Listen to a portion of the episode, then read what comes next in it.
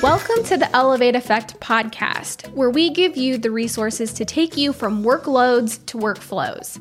I'm your host, Courtney. I'm an online systems educator for coaches. Fueled by cold brew and a love for watching endless reruns of Friends, I'm here to give you the tools and the support you need to scale your business and take back charge of your life and your time. So pour yourself a cup of coffee or a glass of wine and let's do the damn thing. Right, so we are going to dive into part two of this series on how to organize our tasks in our business using our ROI method. And so today we're going to focus on our O in the ROI method, which is organizing. So if you caught the previous episode, you know where we're going to start diving in today, right? You've focused on the recurring pieces of your business. If you didn't catch the previous episode in this three part series, I would definitely recommend popping over and checking it out. We'll do a brief recap on it today. And just to kind of recap again, why why ROI is important, what it really is. This is very similar to what we talked about the previous episode, but I just wanted to make sure we touch on it one more time. ROI, return on investment, right? So the measure or the amount of a return on a particular investment in our business, time, money, resources. Why is it important? We're measuring ROI in our business to help us move it forward. Are tasks really moving the needle forward, or are we just doing them because we've always done them? Are we becoming complacent? Are we settling? Are we just moving through the motions in our business? And so we're breaking this down. We do this method. We teach this to our clients on our team. We do this personally for my business. And this is just something that we want to bring to you guys because it has drastically helped our business and our clients as well. So, recap of last episode recurring. So, of the ROI method, we have the R, which is recurring. O, which is organizing what we're covering today, and then I, which is integrating what we'll cover on our next episode. So, last week we broke down the first step in our ROI method, which is recurring. So, the recurring tasks are those everyday business tasks that happen on a regular basis. They make up the core set of activities that keep your business running, and it's really the backbone of your business. So, they help keep your business running smoothly, super efficient, help with delegation. And then again, if you missed last week's episode, just make sure to go back and check it out so that you can complete the action steps because we'll have more follow up for this today so that you guys can continue to move through this process. So, organizing, this is what we're to get started. if you guys know me, organizing is probably one of my love languages. But now that you guys have gone through all of your recurring tasks and you've broken them down, it's time to go through and to decide what do you want to keep on your plate, right? So these can be things you really enjoy doing. Maybe they get you closer to the actual long term vision or goals for your business. And maybe they're returning a good investment on your business. The ROI is really great. You want to focus on what you want to delegate to team members or future team members. So if you're a solopreneur and you don't have team yet, this is still something you want to focus on because you want to start pinpointing now the things that you're going to want to eventually delegate. Then, what can you automate? And what do you still need to do manual? And we're going to talk about automation here in a second. What can you delete because they aren't generating ROI in your business? Use data to make decisions. Don't have data yet? Then let's find ways to break that down and filter back through the support tasks until you do. So, if you aren't tracking metrics or numbers in your business yet, that's something that I would definitely start looking into doing. And I know it's it's, it's not the fun stuff. It's not the sexy side of business, but it's the necessary side. So, before we kind of start diving into this, I do want to talk about automation because I think there is what I would call probably a misconception or a misunderstanding in the industry about what is automation, right? So there's four types and I'm going to walk you through each of them. One is personal, right? Personal automation, things that you do in your daily life that support you personally. So this could be things like routines, rituals, time blocking, habit tracking, things like that to where you're really kind of systemizing yourself, right? And even if it's not a system, like I'll just kind of give an example for morning ritual because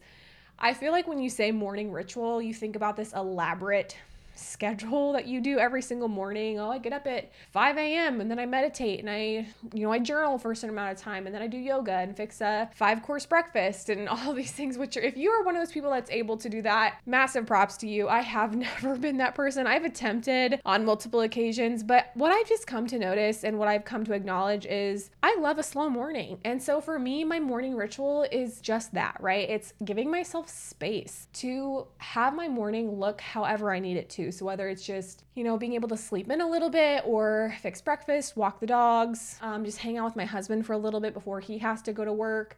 I like to have the white space in my schedule in my morning to get my day started how I want. My one non-negotiable most days is to be sitting down at my desk by 9 or 9:30. That's my that's my morning routine, right? It's whatever I need it to look like up until I need to be at my desk. And that's really it.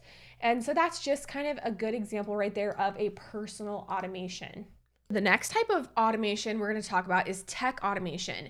And I think this is the one that everybody associates the word automation with, right? So, automating through some type of software. So, for example, you know, when somebody fills out a form on your website and then you use Zapier to send a response into ClickUp or create a task in ClickUp, that's a tech automation, right? And I think that's, you know, when somebody comes to us and says, Hey, I just want to automate everything in my business. I think that's what a lot of people are alluding to is I just want, you know, this fancy tech setup, right? Which is great great and it does work in, you know, a decent amount of instances.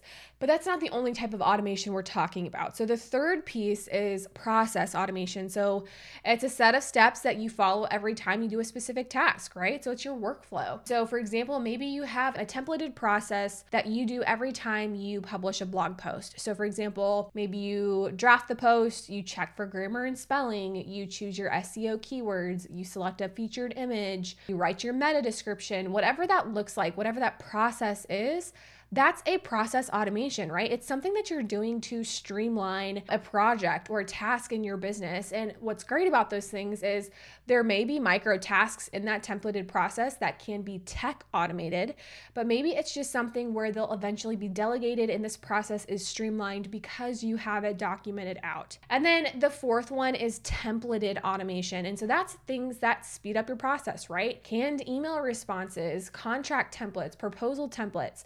If you haven't caught our platform review on HoneyBook, that's one I would go check out because that's something that we do talk about in there as well is how can the features that they have available to template out your lead to client intake process. And so that's an example of templated automation. And so I just wanted to make sure I touched on those because I do, like I said, I think there's a little bit of a misunderstanding as far as what is automation in our business. And so I want to make sure that I'm defining that because that's something we're going to focus on in this episode. Sorry to interrupt this episode, but this will be real quick. So, we all know that the legal side of your business can be daunting. So, I wanted to share with you guys a quick solution you can legally use to protect your business with ease. So, my friends over at Coaches and Company have created lawyer approved plug in and play templates specifically for online coaches and business owners. If you know you've been building a business on a shaky legal foundation, it's really time for an upgrade. They have legal contracts for one on one coaching, group coaching, digital courses and products, and so many more. All you have to do is go to their shop in the link below in the show notes and check it out. Alrighty, now let's get back to the show.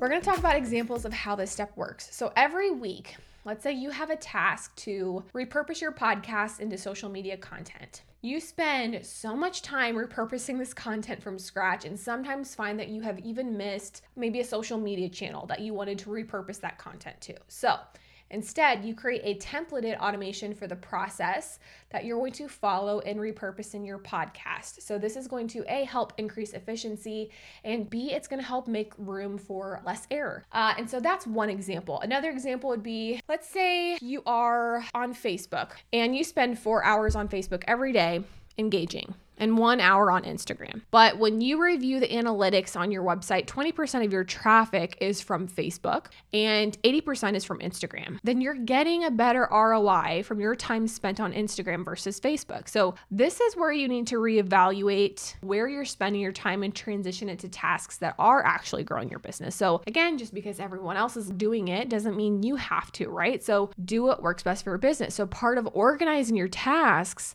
is also figuring out where you need to adjust the time spent in your business. So let's go ahead and dive into our action items, right? So, what are we going to take from this episode? What are we going to actually work on before we dive into our next episode? So, for the action items for organizing, step number one is we are going to go through each step of the processes that you made while doing the recurring step, right? So, from the previous episode, you're going to review those tasks and decide if anything needs to be deleted. So, we're going to get rid of these things things first so that you're not spending time on them, right? So, for example, if you find that you're storing backups of your content in two different file storage platforms, then you know you can delete one of those tasks, right? Or maybe it's just something that you're doing and it's just not something that's serving your business. Let's get rid of it right? That's the very first thing we want to do is empower yourself to get rid of the fluff, right? We only want to focus on what we have to. Step number two is you want to review and select what can be updated to be an automated piece in your business. So, whether it's by tech automation, process, or templated automation. So, for example, if you have a task to repurpose old content every month, you can create a process automation where you create a templated process for all the steps to repurpose that content. And so, we're going to go through and we're going to mark that task A for automate. And then for step number three, you're going to review the owner of each step. So, are you the CEO doing the majority of these tasks? Tasks. Decide whether you want to keep them on your plate. So these can be things you really enjoy doing, get you closer to your vision, or maybe they have a good ROI on your business. So whether these things should be delegated to someone on your team or future team member, that's what you're going to go through and indicate is what am I going to delegate? So for example, maybe it's tasks such as scheduling social media content into a platform like Later or Planoly. That's a task that can easily be delegated to a VA, right? So pay attention to how you marked your energy on these tasks. So like if it takes your energy, if it gives you energy, or if you're neutral, because that's going to be a key factor in what types of tasks you should keep or what you should delegate or automate. And then once you've completed those three steps, then you're going to move into integrating. So, to kind of recap this, from your day one or part one of this ROI method, you're going to go through all your tasks and you're going to review them if you want to keep them, delete them, automate them, or delegate them. So, I would just mark next to the task K for keep, D for delegate, or or D for delete. Maybe it's A for automate. And maybe even a step further from that is is it a tech automation? Is it a process automation or a templated automation? Go through and you're going to mark each of those tasks. And then we'll move into part three, which is where we're going to start integrating. So taking the time to organize all of these tasks in your business is what's going to help you set up for success to scale without being overwhelmed, right? So this is basically us refining and leaning out our business.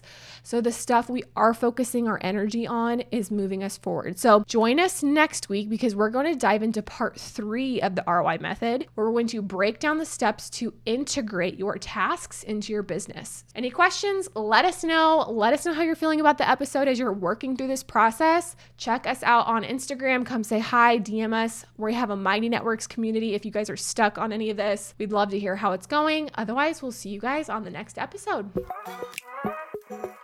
Thanks so much for joining me for another episode of the Elevate Effect podcast. If you liked what you heard, share the episode with your best friend, team member, or even your dog.